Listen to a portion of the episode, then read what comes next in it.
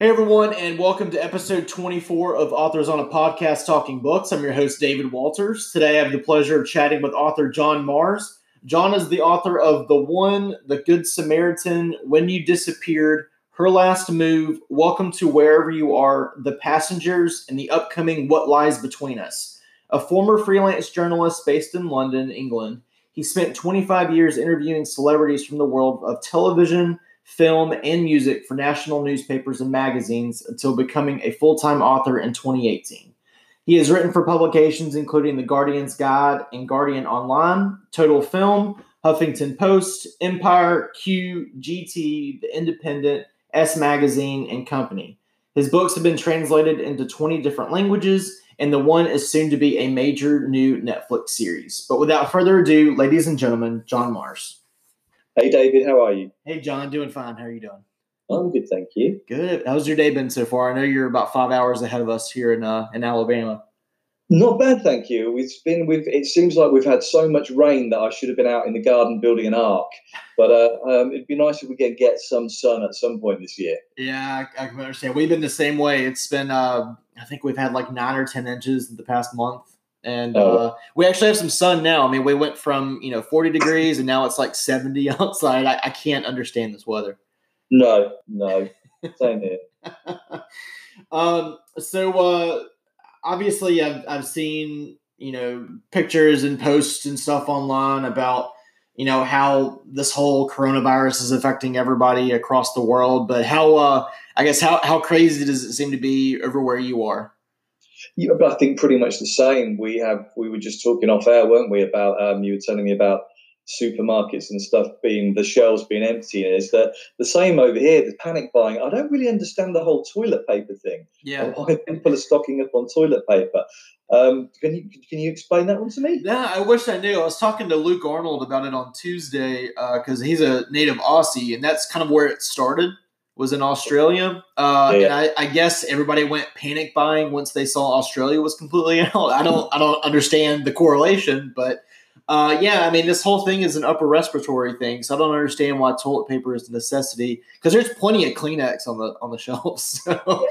Yeah. I would have thought alcohol would have been more interesting. I know. Yeah, I actually picked up a six-pack today because I was running low. It's probably not going to last me though. I can imagine I'll be done with that within a week. So, but yeah, I went a couple of days ago and it wasn't too bad. And then I went today and all the frozen food aisles are empty. Bread's gone. Sugar randomly was gone. I don't like that one. Of course, toilet paper is what I feel has been out for a week. And we went 3 weeks ago. My wife, since she's pregnant, was like, we need to get masks. And I think our local pharmacy had been out for 3 weeks already, and that was 2 weeks ago. So it's just insane. It is, I think it's I wonder how much the media has kind of fueled it. I know obviously the media is incredibly important for telling everybody about it, but when it is on constant roll 24/7, the same thing over and over again, I kind of wonder how responsible they are for perhaps making people panic. Yeah, and it's probably more than nothing because I feel, once they started kind of suspending sports, then everything kind of cascaded from that. And then, of course, we get the word pandemic thrown out, and then national emergency gets thrown out, and then statewide emergencies get thrown out, and the schools get let out. It's just one thing after another, and now it's just all right, we've got everything we need for a few weeks.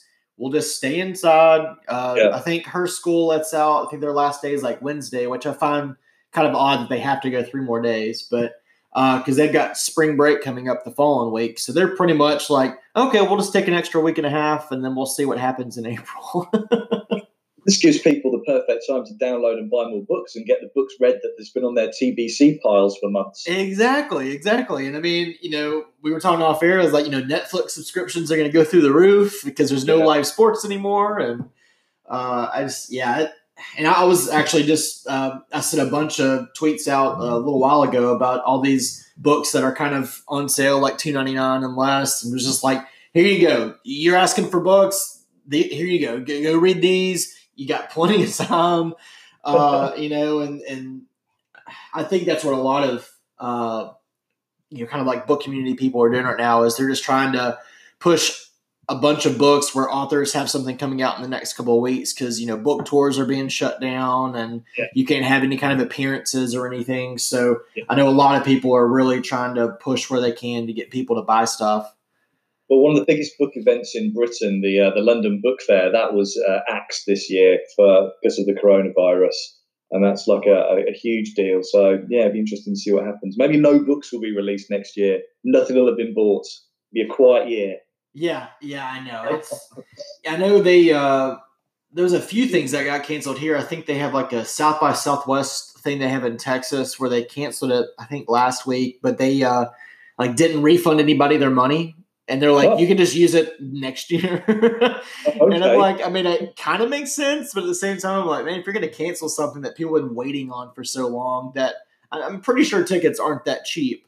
But yeah, it's just really, it's really odd. So, but my wife and I kind of have like we have kind of a plan of action. We're like, okay, we've got our Kindles filled with books. We've got a whole list of shows that we've recorded that we can watch. And we've got plenty of food and water, and we've got our dogs, so we're set. Okay, for the next few months, you can bunker down. Exactly. And if it gets worse, then we'll just drive down to the lake where we can be away from everybody. Yeah. So, kind of first off, kind of to start this whole episode, can you tell me a little bit about yourself? Tell me about your life growing up, going through school, kind of any hobbies that you had in and out of school. I think I was a bit of a boring kid, really, because I was useless at sport, and the only really thing I could do was write and make up stories. I used to read loads. I was a real nerdy reader as a kid. I used to go to like the library and spend ages in there, just getting as many books out as I could, or just sitting reading in there. I mean, don't get me wrong, I did have friends. I just wasn't kind of this total loner. But I used to read a lot as a kid, and then just make up stories. But yeah, I'm an only brat. I don't have any brothers or sisters. But yeah, I had quite a lot of friends, and yeah, I just had an ordinary kind of growing up existence. Really, it was just nothing out of the ordinary, and there were no journalists or anything in our family. But it was something I always wanted to do. So when eventually I left school, I ended up on doing work experience, or I think what you call it, internships, at a local newspaper. Had like a readership of 7,000 people, which for me was like, oh my God, that's a huge amount, 7,000. And when you look back on it now, it's not that many.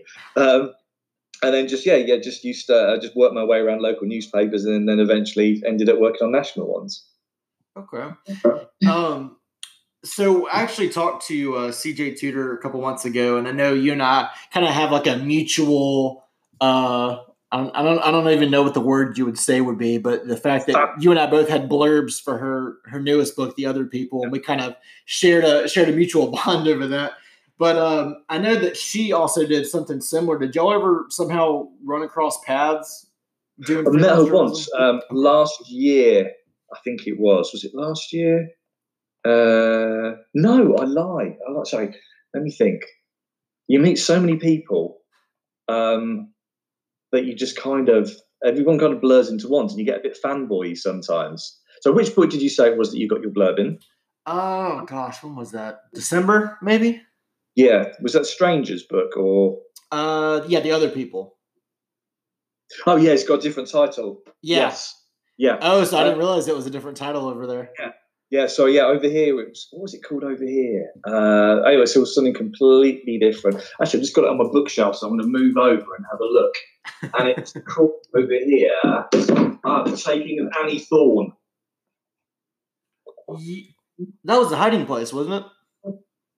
Oh, yeah, they changed all of that title. I don't know. Yeah, I think The Hiding Place and The Taking of Annie Thorne was her second book after The Chalk Man. And then The Other People would have been the one that just hit in January. And I don't think it had a separate title, but I could be completely wrong. She's only had a couple out, hasn't she? Yeah. Yeah. So, yeah, The Taking of Annie Thorne was the one. Yeah. Yeah, you're right. Yeah. I'm looking at it now. Yep. Yeah. Oh, so many titles. I have met her, but in Thriller Fest over in New York last year, I was supposed to go over to that, and I was supposed to meet her there. Because she'd been nominated and one of my books had been nominated. But then I got ill the day before I was due to fly, so I couldn't go, so I never got to meet her. I got you. Okay. Yeah, I was wondering because, you know, she's got some crazy stories about meeting celebrities. I think she's got one with Robert Downey Jr. and apparently like he showed her his chest or something, and she always, she tells like everybody that story. She's a hoot though. I really enjoyed chatting with her a couple months ago, and but yeah, I remember I'd gotten an email from Penguin Random House, and I just happened to see my name on there, and then I kind of scrolled through and I saw John Marrs, and I was like, I've got to reach out to him. Have you read anything? Because everyone over here just seems to go by initials nowadays. Have you read anything by C.L. Taylor? C.L. Taylor. The name sounds familiar, but no, I can't say that I have. Oh, she's a great thriller writer. Yeah, it's some cracking books that if you like C.J. Tudor, then you'd probably like C.L. Taylor. Okay. What's one that you would recommend out of her other books? The most recent one she's had out is called Strangers. I think that comes out this April. Okay. There's another very good one called Sleep, and she's very good. She's very good at a good plotter. I think you'd quite like her. Okay, I'll have to add those to my list. Yeah, I'm sitting here looking there, and she's got quite a list of books. Yeah. I've always found it interesting to see which authors are really big that are big in my home country, but who do really well over in different countries as well. It's quite interesting to see which ones do and which ones don't. Yeah, absolutely. Yes, because her name is one I've seen kind of like on NetGalley and Idleweiss that for advanced reader copies, but yeah. I don't see, I guess, a lot of the US book community like posting reviews and stuff on Goodreads. I feel like it's more UK and beyond. But yeah, it is always interesting. Riley Sager's quite big over in the States, isn't he? Yes. Mm-hmm. Yeah, but over here, not as much. Yeah, it's weird. I think he's brilliant. He's an amazing writer. Yeah, I wonder if, I guess it's just the marketing of the books, maybe. Yeah. And just, I guess, maybe it's also the publisher too. Sometimes, because I know a lot of times books will get published earlier in one, part of the world, post the other. Sometimes it's a year apart. Sometimes it's 6 months. Yeah. And I think that may be some of it there. Cause I know, say like some fantasy books that Golance does over there, usually about 6 months ahead of the US release. And so there's a really weird in-between time that there's not a whole lot of marketing going on until like the day of. So, yeah. So I write I write for two different publishers. So I write for Thomas and Mercer, which is owned by Amazon. Mm-hmm. And so my books from them are only available via Amazon in paperback or ebooks. But then I also write over here for Penguin. So, for example, The One and The Passengers, they have like more of a kind of speculative fiction, 5 minutes in the future, they call it over here. And they're available in, the shops as well as online.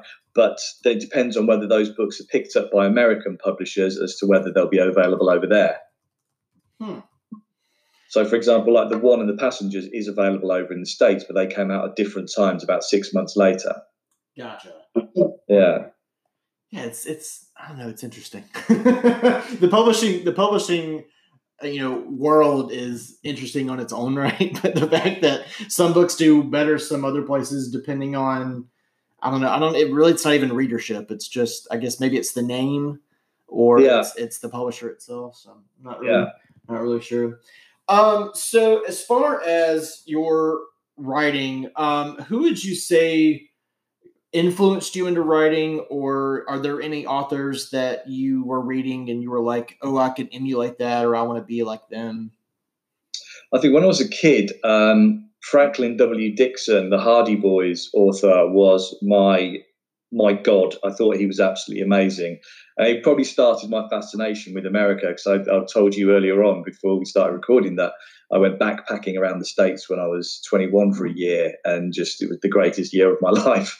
I didn't realize until I was an adult that Franklin W. Dixon didn't actually exist. And he was a conglomerate of different authors, hence writing about 180 books in his 90-year career. So it's a bit of a disappointment when I discovered he didn't really exist. But I think as an adult, over recent years, I'm a big fan of Gillian Flynn. I think she's amazing.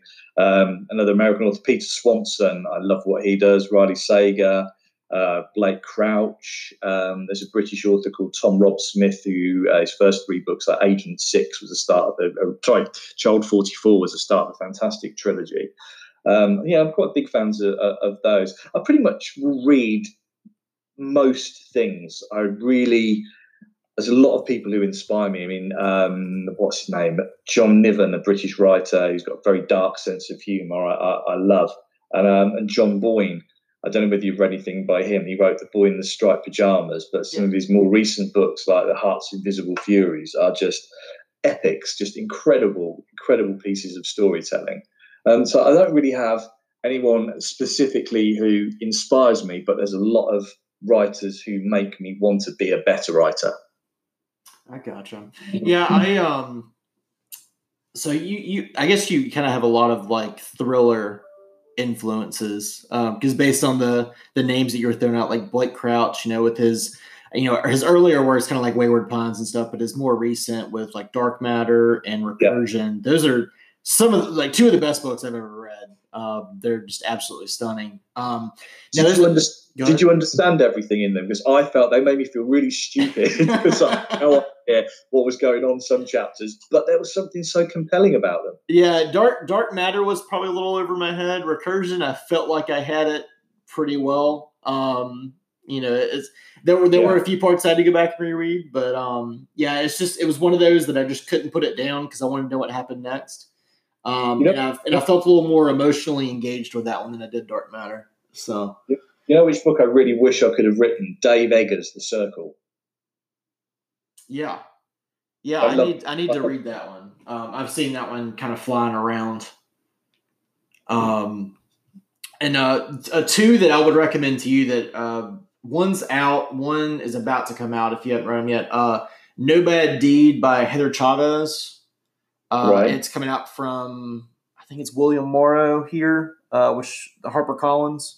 I'm not sure what it is in the UK or if it even has come out in the UK yet. And then the next one, it's kind of different. Again, it has another different title. But in the US, it's called Darling Rose Gold by Stephanie Roble. Okay. I don't know what it's called in the UK, though. I'll have to – hold on. Let me pop up on Goodreads. Wow. It is The Recovery of Rose Gold in the UK.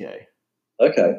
But that one, it kind of is similar to your upcoming book, What Lies Between Us. It's another mother-daughter relationship type novel.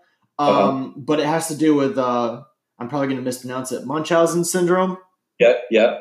It is really good. That book and What Lies Between Us, I sent to my mom when I got done reading them. I was like, all right, you need to read these. I swear she read them both in a day.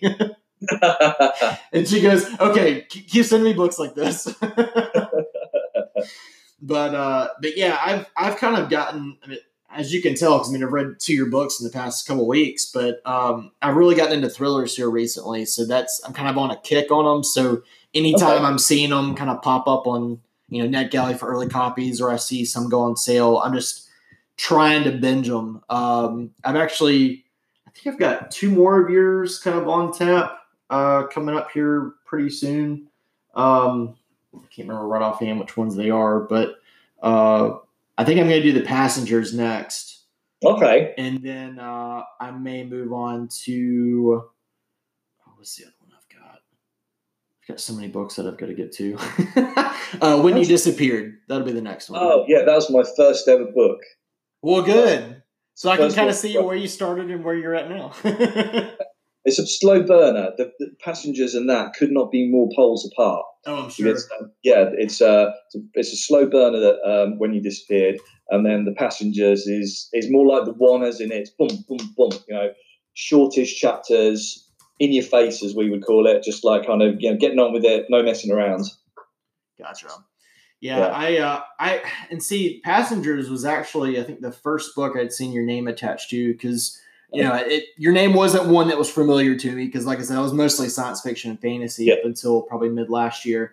And I'd seen a ton of really, good reviews for it and so forth. And there was a lot of kind of, I guess, hype behind it. And so I grabbed a copy and I'm like, okay, now I know that I really enjoy his works. I can go ahead and get right into it. So thank you. Absolutely. So where do you typically find yourself writing? Do you have a home office you write in? Do you like to, I guess, travel around to write? Or my first four books that I wrote were basically, so I live in a place called Northamptonshire, And it's about an hour and 3/4 train journey from the office where I used to work in London. So I'd have a good like hour and a quarter in the mornings and an hour and a quarter at night, probably about an hour and a half at lunch. And so my first 4 books were basically written on trains because I'd commuted for about 10 years. And then since I gave that up a couple of years ago, so my last 3 books have all basically been written at home. Sometimes I'll go to try and get to the gym for about 9 o'clock in the morning, do my thing in the gym, and then just sit in their restaurant area and just like sit and undo all the good work I've done in the gym by eating pastries all day with my laptop and writing. So it kind of depends on what mood I'm in. But a lot of the time I'll now write from home. But it was a bit of an adjustment at first. I had to get used to it because when you're on the train, I felt really, really focused. You could never get any internet on that train. And a lot of the time the trains were delayed, so you'd sometimes get more time to write. And now when I'm at home and I have all day, I'm so easily distracted, David, is ridiculous. Like I'll nip out and cut the grass or unload the dishwasher or look at something on the internet and end up in some black hole surfing God knows what rather than work. So I need to find sometimes I need to find a happy balance between everything. Yeah.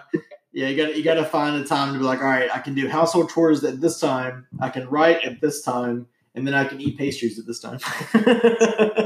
Combine all 3, that would be amazing. Right. If you just had more hands and 2 sets of eyes, I think you could probably do it, right? Yes, yeah. It's it's funny. It's always interesting hearing how different authors write, where they write, what they do while they write, because not many have the whole like pastry, coffee writing thing down. Like I was talking to Christian Cameron, and he has a thing where he goes to this same shop every single day in the morning and is there for 5 hours. He's taken Lent off for it, but he was big about posting an Instagram picture every single day of the different pastry he got, the coffee that he got, and then his progress in his new book. And yeah, it's funny because, I hear some people have to, they'll ride on the bus right into work, or they'll on the train into work, or they'll just go somewhere where it's super quiet. I mean, you were like, oh, well, a lot of people go to the park and write because it's nice and you hear the birds and the sounds of the park and stuff. I don't hear that anymore. It's usually I'm at home in the dark. Yeah. So as far as your writing process goes, do you plot everything out, or do you write by the seat of your pants, or is it a mix? Yeah, most of the time I have a brief idea of what I want to do. So I'll know where my story starts, I'll know the middle, and I'll kind of know the ending. Sometimes I'll write a couple of pages of just notes. Other times I'll try and do what I'm going to write in each chapter. But most of the time, I think I'm just impatient and I just want to get started. And that can be a great thing sometimes. But on other occasions, maybe not so good, because maybe I should have plotted it out more, because then I'll end up having to go back and doing more rewrites than I ordinarily would. So it just depends on the story. Like, for example, my most recent one, What Lies Between Us, that's probably one of the easiest ones I've written because I knew exactly where that was going, apart from the very final chapter, and that was like a last-minute change. But the one I'm working on at the moment, which is not out until later on this year, that's probably been my hardest. It's been quite complicated, and perhaps I should have plotted that one out more. It would have made my life a little bit easier. But yeah, it depends on the story a lot of the time. I got you. Yeah. Have you noticed that your process has changed a lot since you wrote your first novel?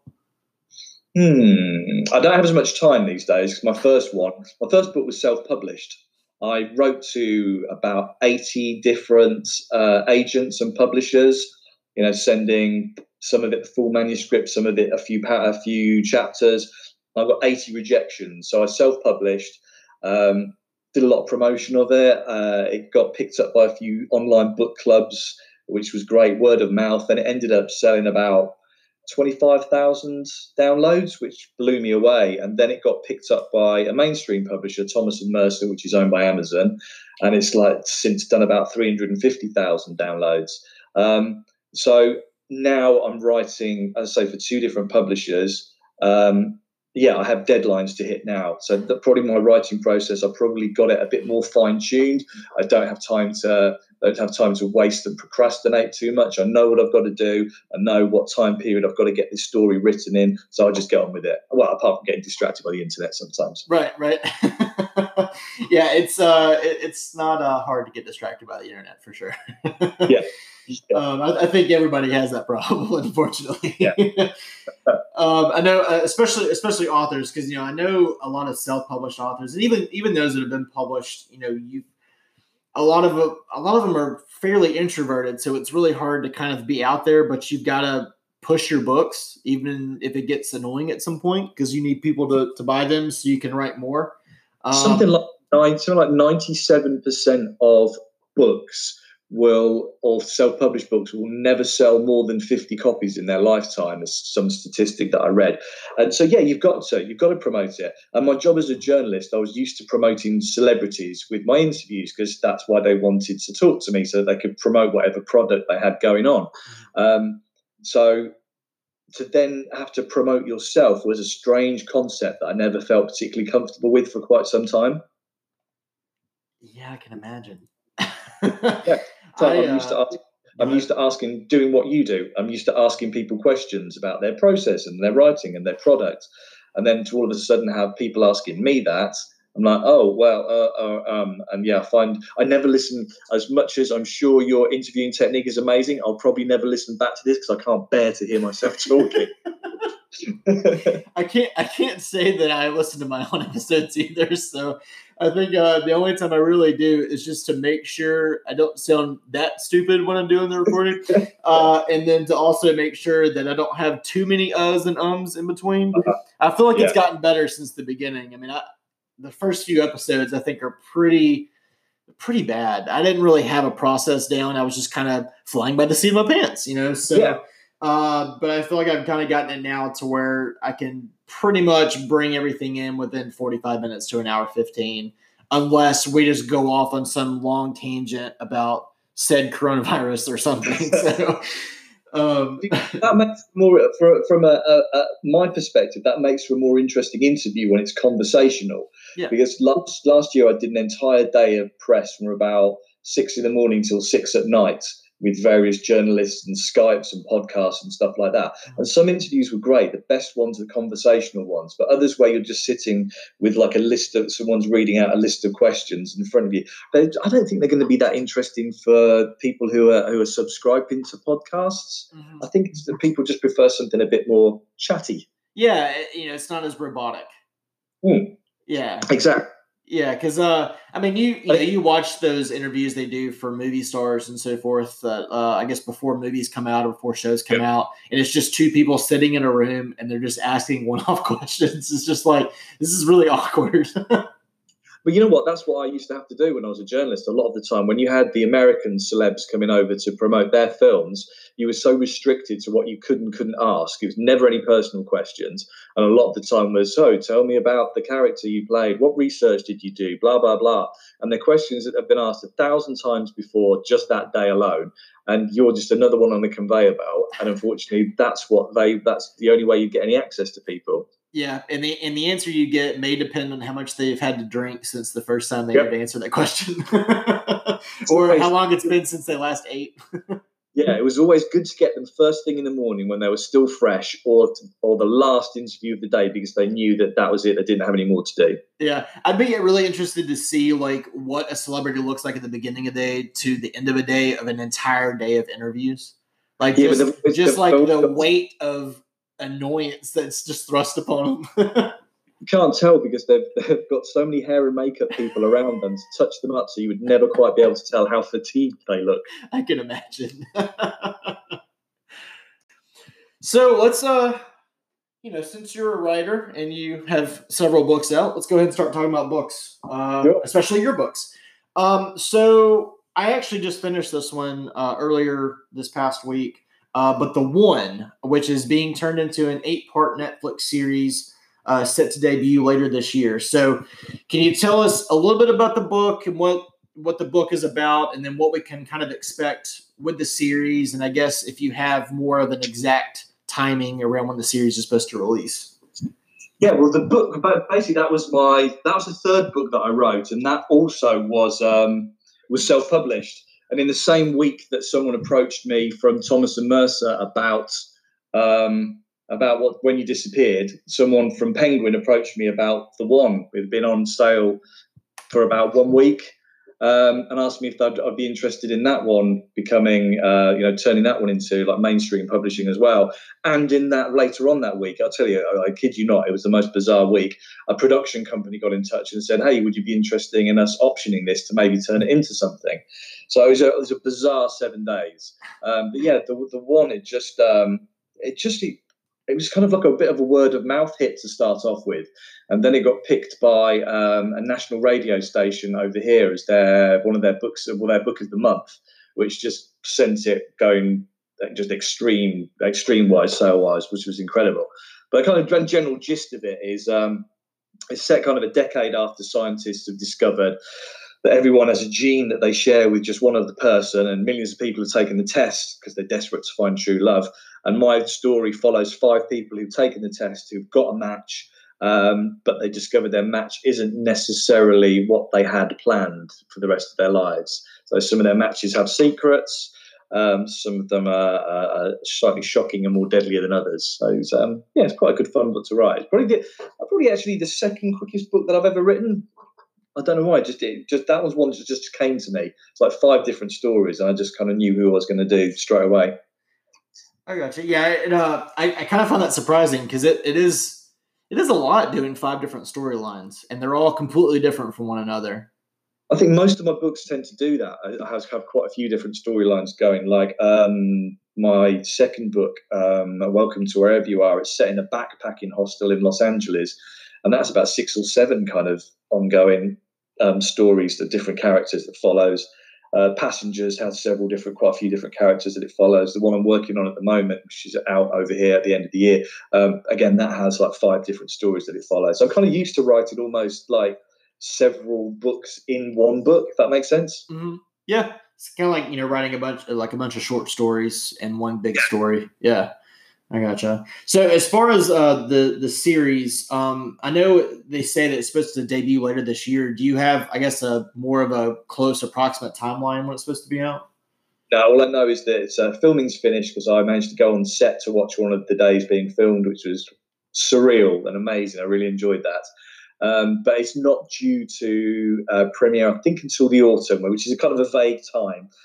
Just saying the autumn is it's an entire section of a year. Right. Later on this year. Yeah, I don't have an exact date for it yet, but it will broadcast worldwide at the same time. I gotcha. Yes, I know we had talked off air at the beginning that I was saying, I was like, it'd be kind of a really good time since it's done filming that you could just release it right now when everybody's going to be subscribing to Netflix because there's no live sports anymore.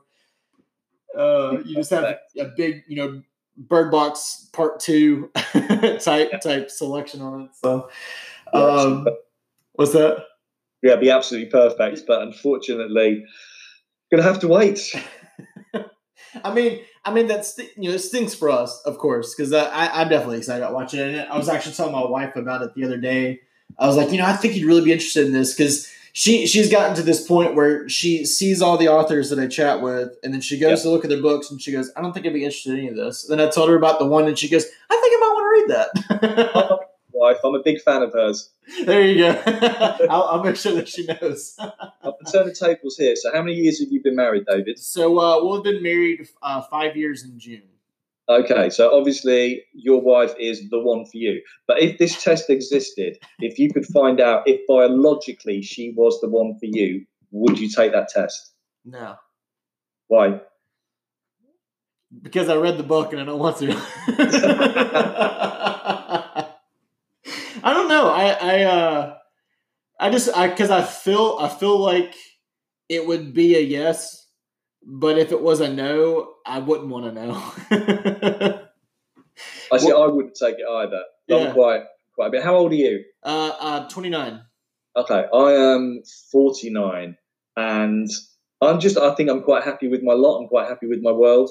And if there was someone who biologically or chemistry, my body decided was more suited to me out there, I don't care because I'm quite happy with where I'm at. Yeah, yeah. I mean, we've been together, so we'll have been together 11 years in June. And You know, I feel like if there was a test in the first 6 years that said maybe, but the fact that I can kind of say this, that I stuck around because she did pageants throughout college. So she was doing kind of like the Miss Alabama to get into the Miss America type organization.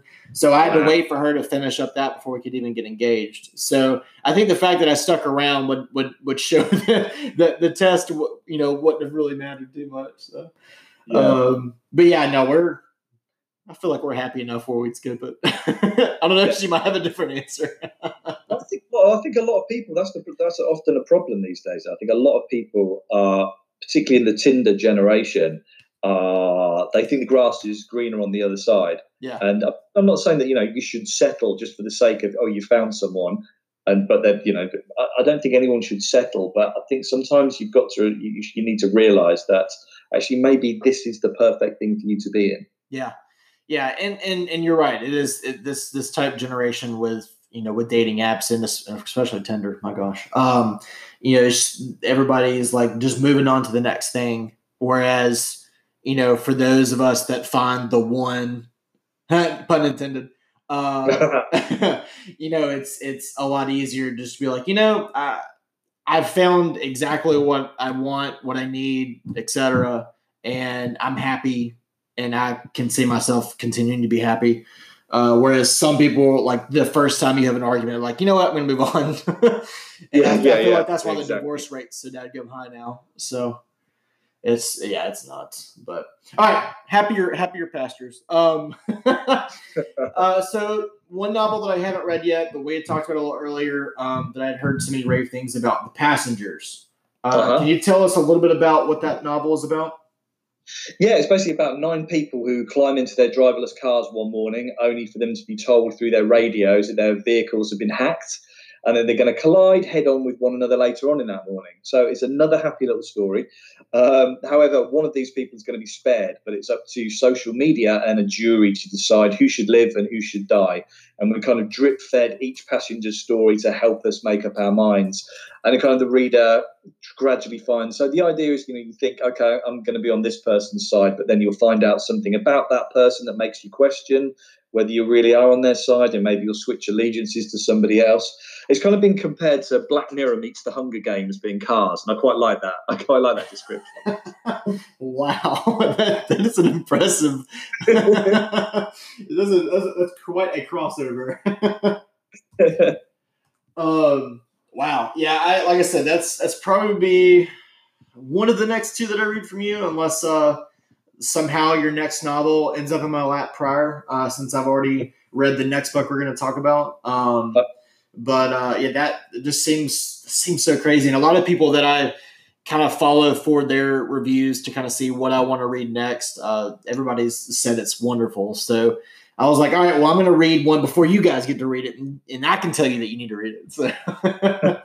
The response to Passengers has been great. I mean, one thing that over here, so, you know, when you look at reviews, I don't really read reviews as much anymore as I used to, because I'll always focus on the negative one rather than the positive one. But reviewers in American readers are a lot harsher than reviewers in the UK, which is quite interesting. So books that might do brilliantly over here don't do so well over in the States. I'm not talking myself, but, like, you know, for anybody really. Right. But yeah, Passengers has got some great reviews over there, and on Goodreads as well. Goodreads is not something that I spend too much time on. Yeah, don't. I think Goodreads is more of a place for readers to communicate with one another than for authors to go on. I think it's not really. It always feels like, yeah, it's not really any of our business to be on there. I think it's for readers to communicate with one another rather than have some like snickety little writer on there going, "Oh my god, I can't believe they've written that about my book." Right. Like, everyone is entitled to an opinion. It's probably better for your health that you stay off. Yeah, I was gonna say it's probably better for your health that you stay off Goodreads. I don't really see the necessity for me to go on and read reviews of my books anymore. I used to, particularly when a book first comes out, I still will, just to see what like the general flavor of it is. But yeah, it's There are plenty of, I'll put it this way, you know, you have to deal with negative reviews. It's just part of the course. But there are plenty of books that I've read or I've given up on because I've not enjoyed them. So why should it be any different for anybody reading one of mine?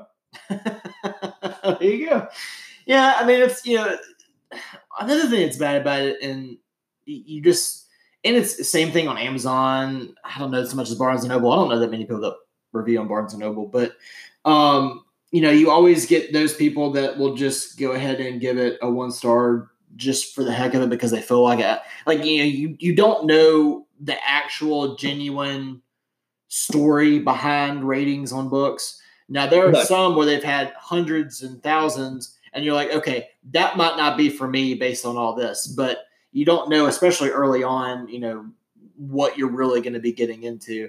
But yeah, and you know, I've spoken to several authors that some read them, some don't, but really, you know, it's, as an author, I mean, isn't it just really about your enjoyment writing the novel? And you just were like, okay, well, I enjoyed writing this. I enjoyed the story that I'm putting out there. My publisher enjoys the story I'm putting out there. I just hope readers enjoy it. And if they don't, fine. Yeah. I mean, the thing is, going back to Goodreads, I did actually tackle somebody on Goodreads recently who gave my book a 1-star review. And I know as a fact they hadn't read it because the only 3 people who had read it were me, my partner, and my editor. But obviously it's listed on there. And so I just dropped them an email, just really polite email saying, yeah, I'm curious as to why you gave it 1 out of 5 when it hasn't even been released to anybody yet. And they said, oh, sorry, I made a mistake. I pressed the button by mistake. I'm like, okay, and they changed it. But, you know, if they'd read it and given it 1 star, I do not have a problem with that whatsoever. As I say, you're totally entitled to hate anything that I write. Yeah. But I don't think it's fair that you can give books marks and reviews when they've not even been released or read. Right. Yeah, and I feel like Amazon has tried to tackle that with the whole verified purchase. Yeah. But, you know, especially myself and a lot of other reviewers that we put a little tagline in there that we received a copy and et cetera, et cetera. But, you know, at the same time, I don't know many reviewers that will, because they feel like it, go in and put a 2 or a 1 or sometimes even a 3-star review on Amazon just because they don't feel like it's, I don't know, not fair to the author, but it's just not indicative of their process. Like if I'm not jiving with a book within, say, 50 to 75 pages, I mark it as read, don't put a star, move on to the next thing. I don't want to maliciously tell people, don't read this book because it sucked. I just go, didn't work for me, might work for you. Here's why it didn't work for me, move on. And then I don't touch that book ever again, not even to leave a review. Because I only want to tell people about the books that I enjoy because I want them to get enjoyment out of them as well. So there are books that you will not finish because there are plenty of books that I've started that I've just not really enjoyed, and I'm not going to waste my time reading a book that I don't enjoy. Yeah. But my mum, she will read, even if she is hating a book, she will read right to the end, and I just think, why? I know. It's like you can only read so many books in your lifetime. Why read something you don't enjoy? Oh God, yeah. She was telling me about one book recently, and you know what? It was like almost like a whodunit, and she was sure she knew what the answer was, and so she, after about a third of the way, she read to the end of the book to read the final chapter to prove herself right, and then she went back and continued to read it.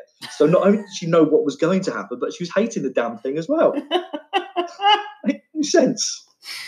Oh my gosh, yeah. I you know, it's like bad movies. You know, I don't go out and see movies that often because A, it's expensive, and B, I just don't have time to do it. I don't feel like going out to the movie theater. So if I'll record one on TV and I'll start watching it, if I don't enjoy it, I'll fast forward to like the action scenes, and then I'll get to the end and go, okay, I can say that I've officially seen that movie, even though I didn't technically watch it all the way through, but I know what happens and I know I didn't like it. You have done this, say, 15 years ago when videos were still out and you had to go out and rent a video and come back and watch it. Would you have been willing to give it up as easily, or do you just give it up a bit more quickly because of Netflix and Amazon Prime? Yeah. You wouldn't give it up because you had to pay for it. Exactly. Yeah. I mean, you know, with Netflix and stuff, I mean, good gosh. So have you watched The Circle on Netflix? Yeah. And, you know, I really wish I hadn't. So my wife is obsessed with it right now. And then I started panicking, thinking, oh, God, is The One going to be like this? And that everybody loves the book, and then when it comes to the TV adaptation, everyone's going to hate it. I don't know. Let's see, we watched the Love is Blind, which I kind of enjoy watching train wrecks, and that show is a train wreck. What's it called, sir? It's a It's the one where they're like in the pods and they fall in love with each other. Yeah, I know what you mean. Yeah, I love watching that one because like the relationships are just train wrecks waiting to happen. But The Circle, the personalities on there, I don't jive with people like that, and so I don't enjoy watching people like that. But my wife can't get enough of it, and I go, "You can watch it on your own time." I was like, "I'm going to read." Okay. Oh, man. Okay, so thirdly and finally, as far as your books go, granted, I want to talk about what you're working on now, but What Lies Between Us, which I read a couple of months ago, is set to release on May 15th.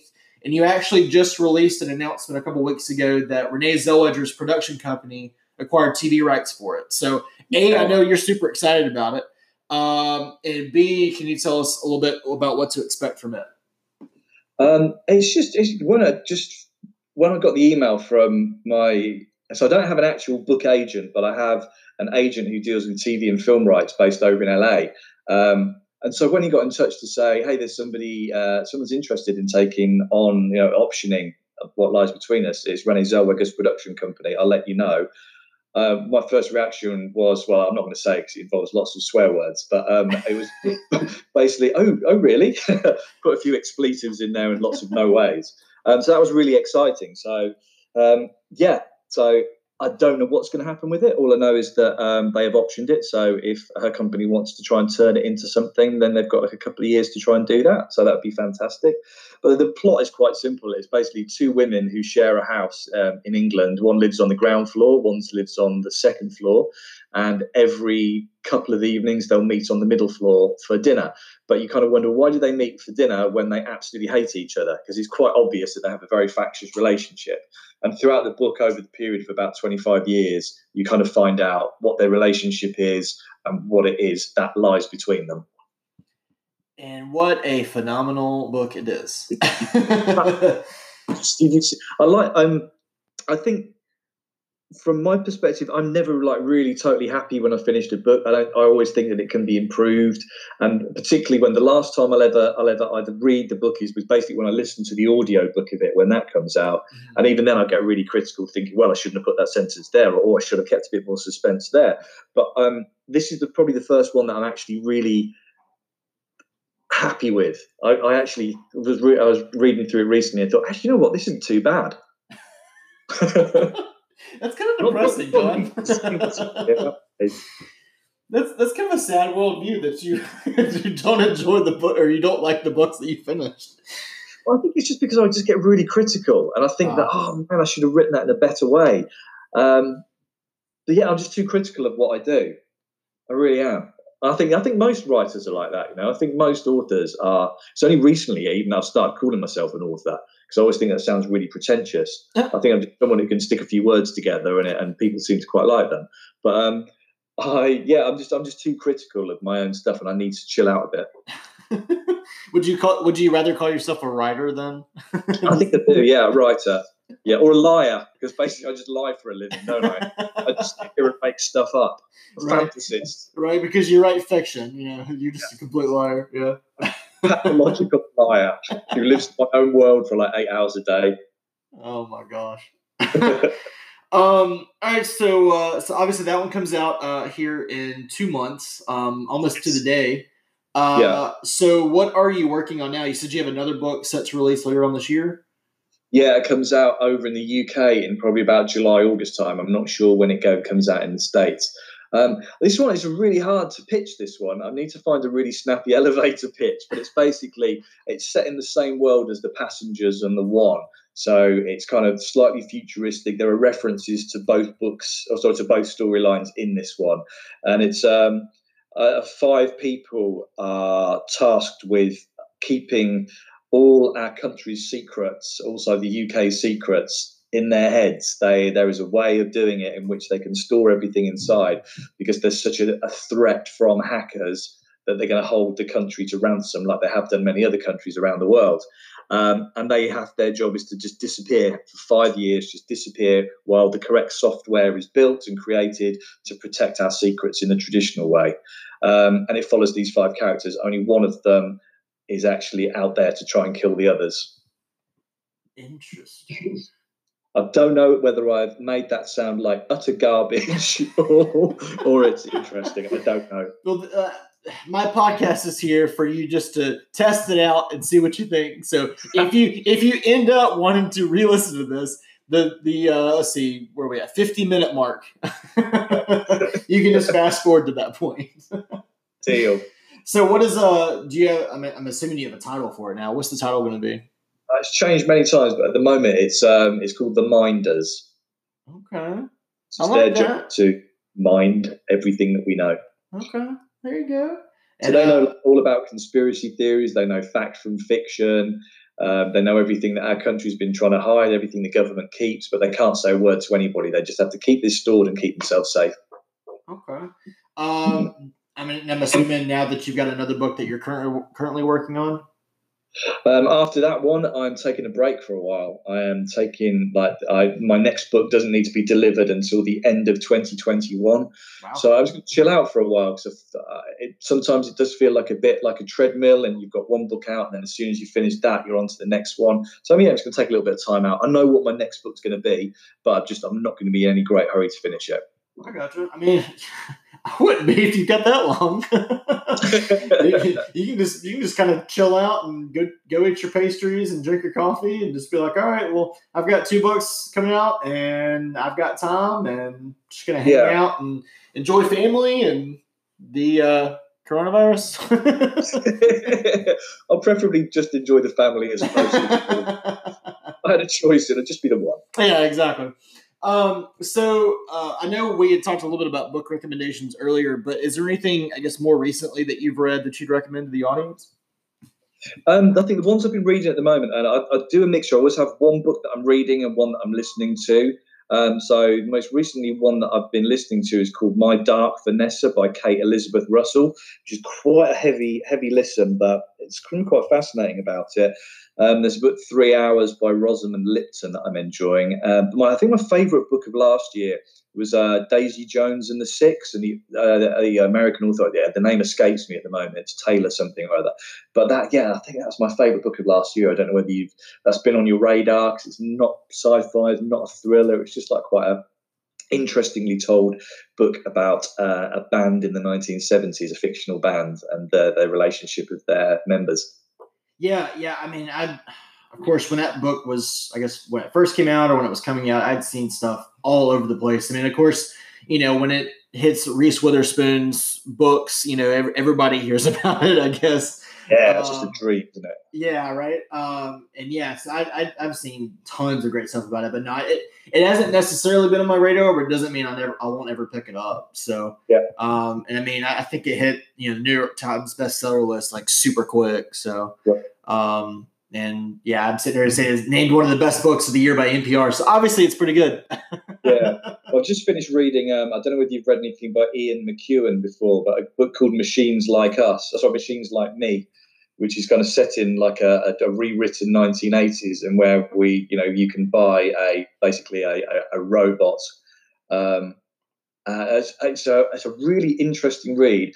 To be honest, I felt quite stupid during a lot of it, because I found it a really tough read, but I'm really glad I stuck with it because it's a good book. And The God Game, I don't know whether you read that by Danny Toby. Yeah. What did you think of that? I enjoyed it. It was super fast paced. Yeah. I really enjoyed that. Yeah. I don't feel like it ever let off the gas for sure. Yeah. I had seen Machines Like Me kind of through social media, and I've seen it at the bookstore and stuff. And it's just one of those that unfortunately the cover just didn't grab me, so I haven't checked it out. But if you feel like it's worth a listen or a look, I'll definitely check it out. I think you're probably an awful lot more intelligent than I am, so you probably get a lot quicker than I would. It just took me a while. That's a good half of the book to stick with it. But there was something about it, whereas I ordinarily probably would have given up. I thought, no, what? I'm going to go for this. I'm going to stick with it. And I'm really glad I did. I gotcha. Yeah, I don't know if it's an intelligence thing, or it's just, I've read so much epic fantasy where you have to keep so many things in your mind so you remember stuff later on. Maybe that's it. But no, like I said earlier, like Dark Matter was way over my head, and somehow I was able to understand Recursion by Blake Crouch. I think reading like the fantasy books and sci-fi books, I think that takes a certain amount of skill a lot of the time. I think it's quite a high level of intelligence, especially when you listen to an audiobook. And you're probably one of the only authors out here that actually listens to audiobooks. I don't know that many that do. I love that. I just, because it's a time thing, really. I don't have a huge amount of time in my life. So if I'm like going around, like doing a supermarket shop or gardening or going to the gym or something like that, or just in the car, then it's a great way for me of doing it. I don't see any difference between listening to a book particularly and reading it. I know a lot of people disagree, but Yeah, and it's a timing thing for me too. And here lately, I haven't even been able to listen to that many. So it's weird. I've been reading more than I've been listening, even though I have more time to listen than read. Does that make sense? In about 3 months' time, you're going to have no time. I know. Tell me about it. I'm sitting here like looking at my amount of books I was going to read this year. I was like, most of this stuff's just going to be children's stories because I'm going to be reading every single day, but it's going to be like 5 to 10 pages. Have you read, just out of interest, The Warehouse by Rob Hart? Yes. What do you think of that? I loved that. I loved it. Yeah, I got an early copy of that one. I joined his like street team or whatever that he had before the book came out. Yeah, I really enjoyed it. It was a very interesting take on the Amazons of the world. Obviously, I can't comment as I write for an Amazon-owned publisher. Not necessarily a bad way. It was a good story. It wasn't necessarily a bad way. It was just interesting because it was an Amazon-like corporation. But yeah, I really enjoyed it. I think I read that one maybe middle of last year. Uh-huh. I'm trying to think. I just finished Mallory by Josh Malerman, which comes out in July. That's the Bird Box follow-up. Okay. And Stephen Graham Jones just sent me a super early copy of his new Tor.com novella, Night of the Mannequins, which if you enjoy slashers, it's a really good one. It's like a young adult slasher.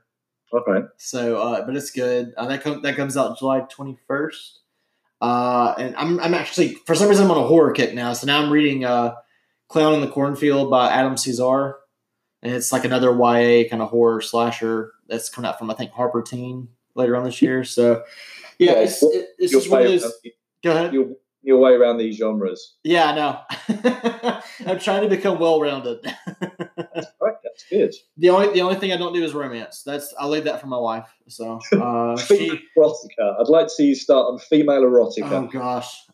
No. If anything, I'll let my wife start writing reviews, but I don't think she's going to do it.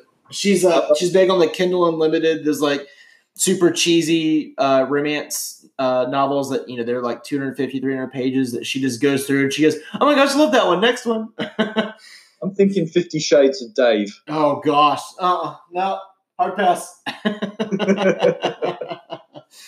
Oh man, well, John, I really appreciate you coming on. I know weekends are time for relaxing, but I appreciate you taking the time out of your afternoon to come chat with me about your books, and especially since you've become one of my more recent favorites. It's been enjoyable getting to know you on social media and now with the podcast. And I can't say enough great things about your novels so far. Like I said, I just finished The One and loved it. And What Lies Between Us is magnificent. So I hope everybody checks that out on May 15th. And especially checks out The One series that comes on Netflix later this year. So hopefully that one comes sooner than later for all of us that are listening. But guys, if you want to find John Marrs on social media, you can find him on Twitter at John Marrs1. And that's Marrs spelled M-A-R-R-S. You can find him on Instagram at johnmarrs.author. You can find him on Facebook at John Marrs Author, and you can find his website, johnmarsauthor.com. And like I said, What Lies Between Us comes out on May 15th, and I hope you guys definitely pick that one up because it's phenomenal. But John, thank you again for coming on, and let's do this again. Thank you, David. Thank you for your support and your interest. It's much appreciated. Absolutely, absolutely. Well, you enjoy the rest of your weekend, and hopefully your house doesn't get too loud. Thank you. Hope you guys enjoyed my chat with author John Marrs. Man, I know I did. He's such a phenomenal thriller writer. So if you guys are ever in the mood for a palate cleanser from fantasy or science fiction or horror, definitely check out his novels, especially What Lies Between Us that comes up in May. And like I said, The One, which I just finished earlier this week, is a fantastic novel. It's kind of like a romantic story, you know, like I said, even though it's 5 stories in one, but it's got a lot of psychological twists in it that I think would definitely blow your guys' minds.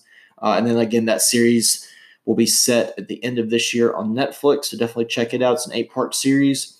But guys, coming up tomorrow, actually, I'll be chatting with audiobook narrator Peter Kinney. He's best known for doing the narration for the Witcher audiobooks that, you know, I'm sure most of you have seen the Netflix series or played the video games.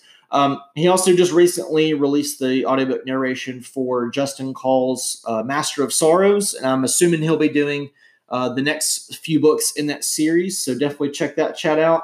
I'll also be talking to Sigma Force series author James Rollins on the 17th. And then ending up in March, I'll be chatting with Titan Shade author Dan Stout about his upcoming sequel, Titan's Day. And then I'll be talking about the Empires of Dust series with fantasy author Anna Smith Spark. It's one of my favorite trilogies written in, gosh, the past decade, maybe longer. But guys, as always, thank you all for tuning in. I hope you guys stay safe out there with all of the craziness that's flowing around. Stay well, stay healthy, and, you know, feel free to reach out if y'all need anything. Thanks, guys.